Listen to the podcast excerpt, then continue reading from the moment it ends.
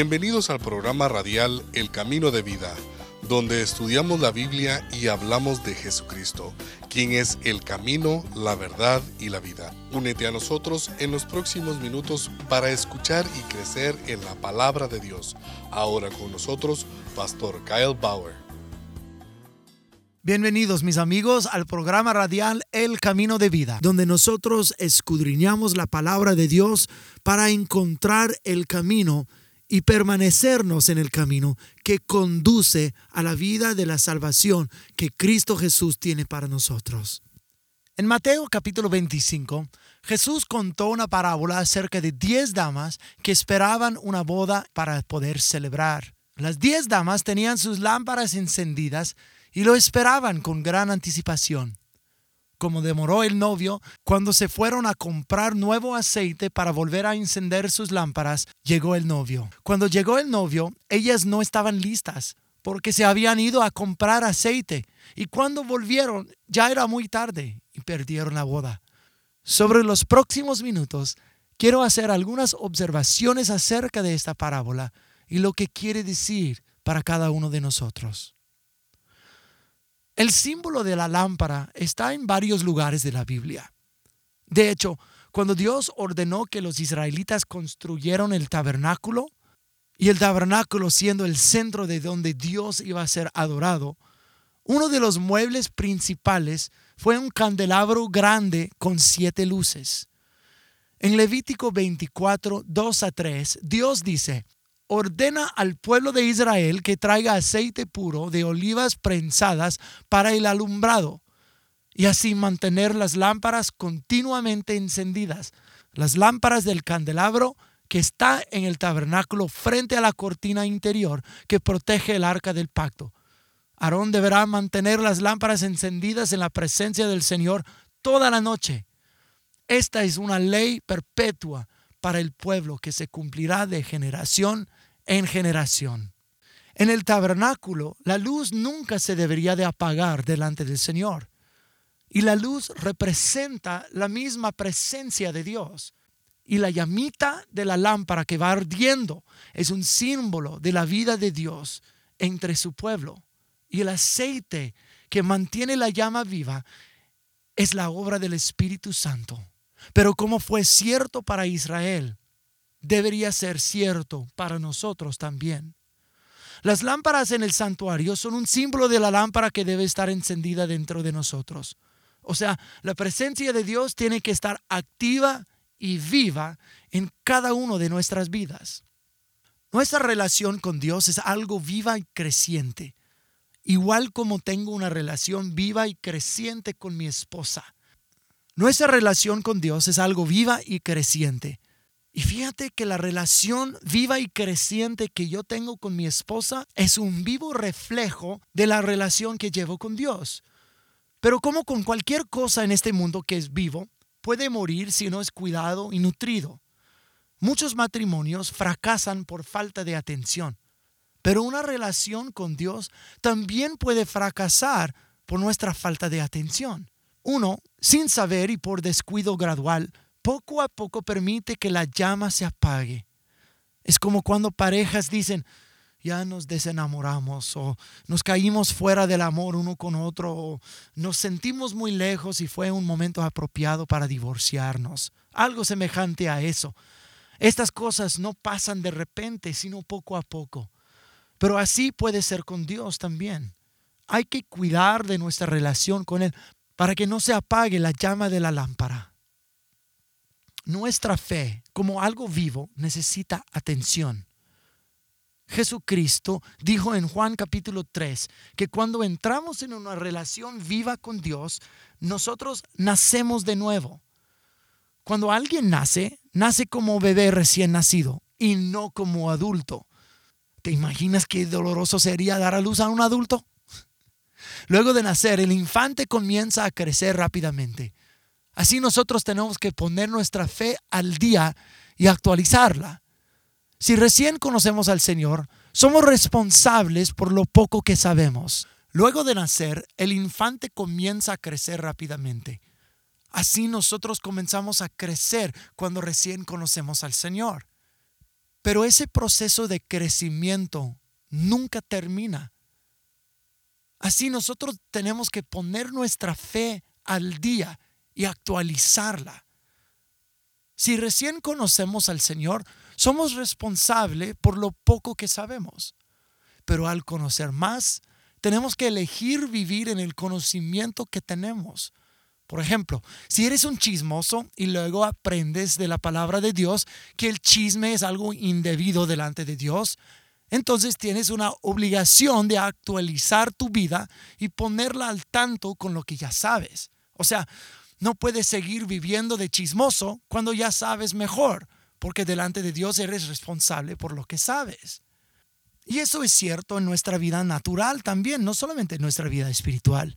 Si vas a la escuela y aprendes a sumar, entonces con los siguientes años eres responsable para las sumas. Y de allí tus maestros te enseñan aún más, pero todavía eres responsable por lo que ya sabes. Que no tienes que volver a aprender la misma cosa vez tras vez tras vez. No puedes seguir viviendo al mismo nivel cuando tú sabes más. Como un bebé que no crece, no actualizar la fe es como que se va apagando la llama de la lámpara de la presencia de Dios dentro de uno. Obviamente sería algo terrible tener un bebé de 5 o 10 o 15 años, pero todavía está al tamaño de un bebé. No, el bebé tiene que crecer y nosotros actualizar nuestra fe y crecer en Dios. Quiero que escuchen lo que Jesucristo dijo a su propia iglesia. El libro de Apocalipsis comienza con siete cartas escritas a siete iglesias. Las siete iglesias representan la iglesia de Jesucristo, de la cual nosotros somos parte. El Jesucristo resucitado habla al apóstol Juan y le manda a escribir una carta a siete diferentes iglesias en cuanto a su condición delante de Dios.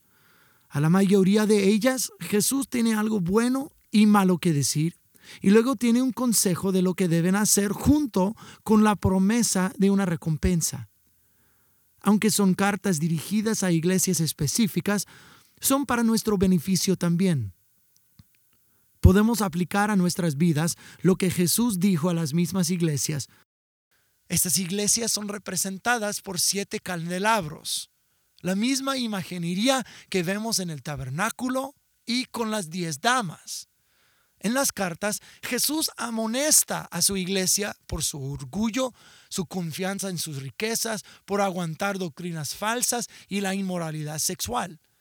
Escucha, Jesús en ese momento no está hablando con gente que no cree, está hablando a la iglesia, con gente que ya ha creído. Escucha lo que Jesús dice en Apocalipsis capítulo 2, versículos 4 y 5, escribiendo a la iglesia de Éfeso. Pero tengo contra ti, dice Jesús, que has dejado tu primer amor. Recuerda, por tanto, de dónde has caído y arrepiéntete y haz las primeras obras, pues si no, vendré pronto a ti y quitaré tu candelero de su lugar si no te hubieres arrepentido. Lo que descuida la llama de la presencia de Dios en nosotros como ninguna otra cosa es aguantar el pecado. Jesucristo, hablando con su iglesia, dice que han descuidado la relación que tenían con Dios y estaban a punto de perder la lámpara de su presencia. Y llamó a la iglesia a arrepentirse y volver a enamorarse con Él, volver a encender esta lámpara. Como con el tabernáculo del Antiguo Testamento, la lámpara siempre tenía que estar prendida y nunca faltar el aceite. Y era el sacerdote que tenía que mantener la lámpara encendida. Mis amigos, no descuiden de su fe y oren por sus pastores, como aquellos que mantienen la luz encendida en la iglesia. Si hay mal mantenimiento de la lámpara, hay mal ministerio y mala vida. El Espíritu Santo es el combustible que mantiene la luz encendida. Sé lleno a diario con la presencia y el poder del Espíritu Santo. Pasa tiempo con Dios. Ora. Lee la Biblia. Sigue escuchando este programa radial. No descuides de la fe. Y como estas diez damas que tenían esas lámparas, leemos en esta parábola que cinco de ellas no pudieron entrar la boda porque fue muy tarde y no estaban listas. Algo de eso me espanta, de que habían 10 mujeres en el mismo lugar esperando la misma cosa, con las mismas lámparas, las mismas llamas, el mismo aceite, esperando la misma persona. Y cinco no llegaron. Mis amigos, no podemos descuidar nuestra fe. Tenemos que estar continuamente llenos del aceite, de la presencia y la obra del Espíritu Santo en nuestras vidas. Si me estás escuchando hoy día y ni siquiera has encendido tu lámpara, hoy es el día en que lo debes hacer. Si Dios no vive en ti y no te has arrepentido de tus pecados, es imposible vivir eternamente con Dios. Todos tenemos que tomar la decisión de permitir a Dios encendernos. Al final de la carta a la iglesia de Éfeso, Jesús dice, todo el que tenga oídos para escuchar, debe escuchar al Espíritu y entender lo que Él dice a las iglesias.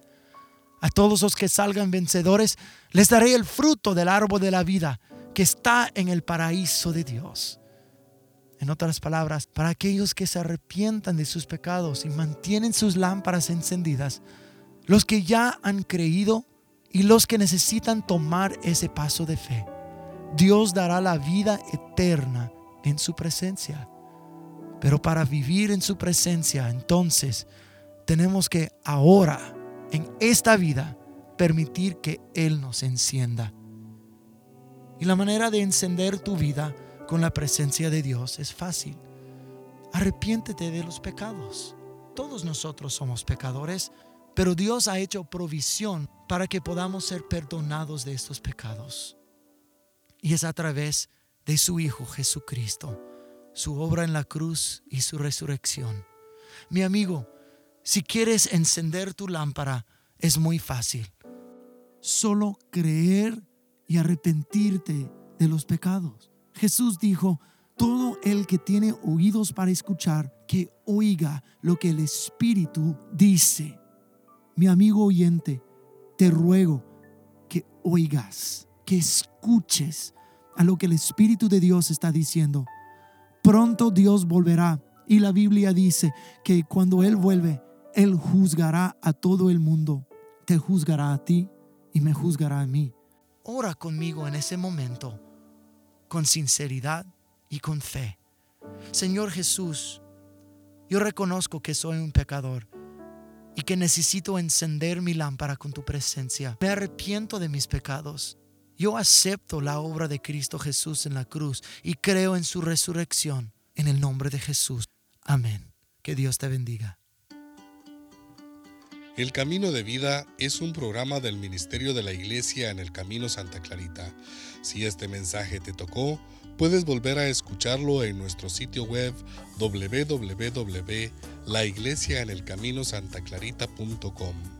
También ahí puedes escuchar las prédicas de cada semana de Pastor Kyle Bauer. Si a través de este programa Dios te ha administrado y si hay una forma en que podamos orar por ti o si recibiste a Jesucristo como tu Señor y Salvador, queremos saber y llevarte en oración.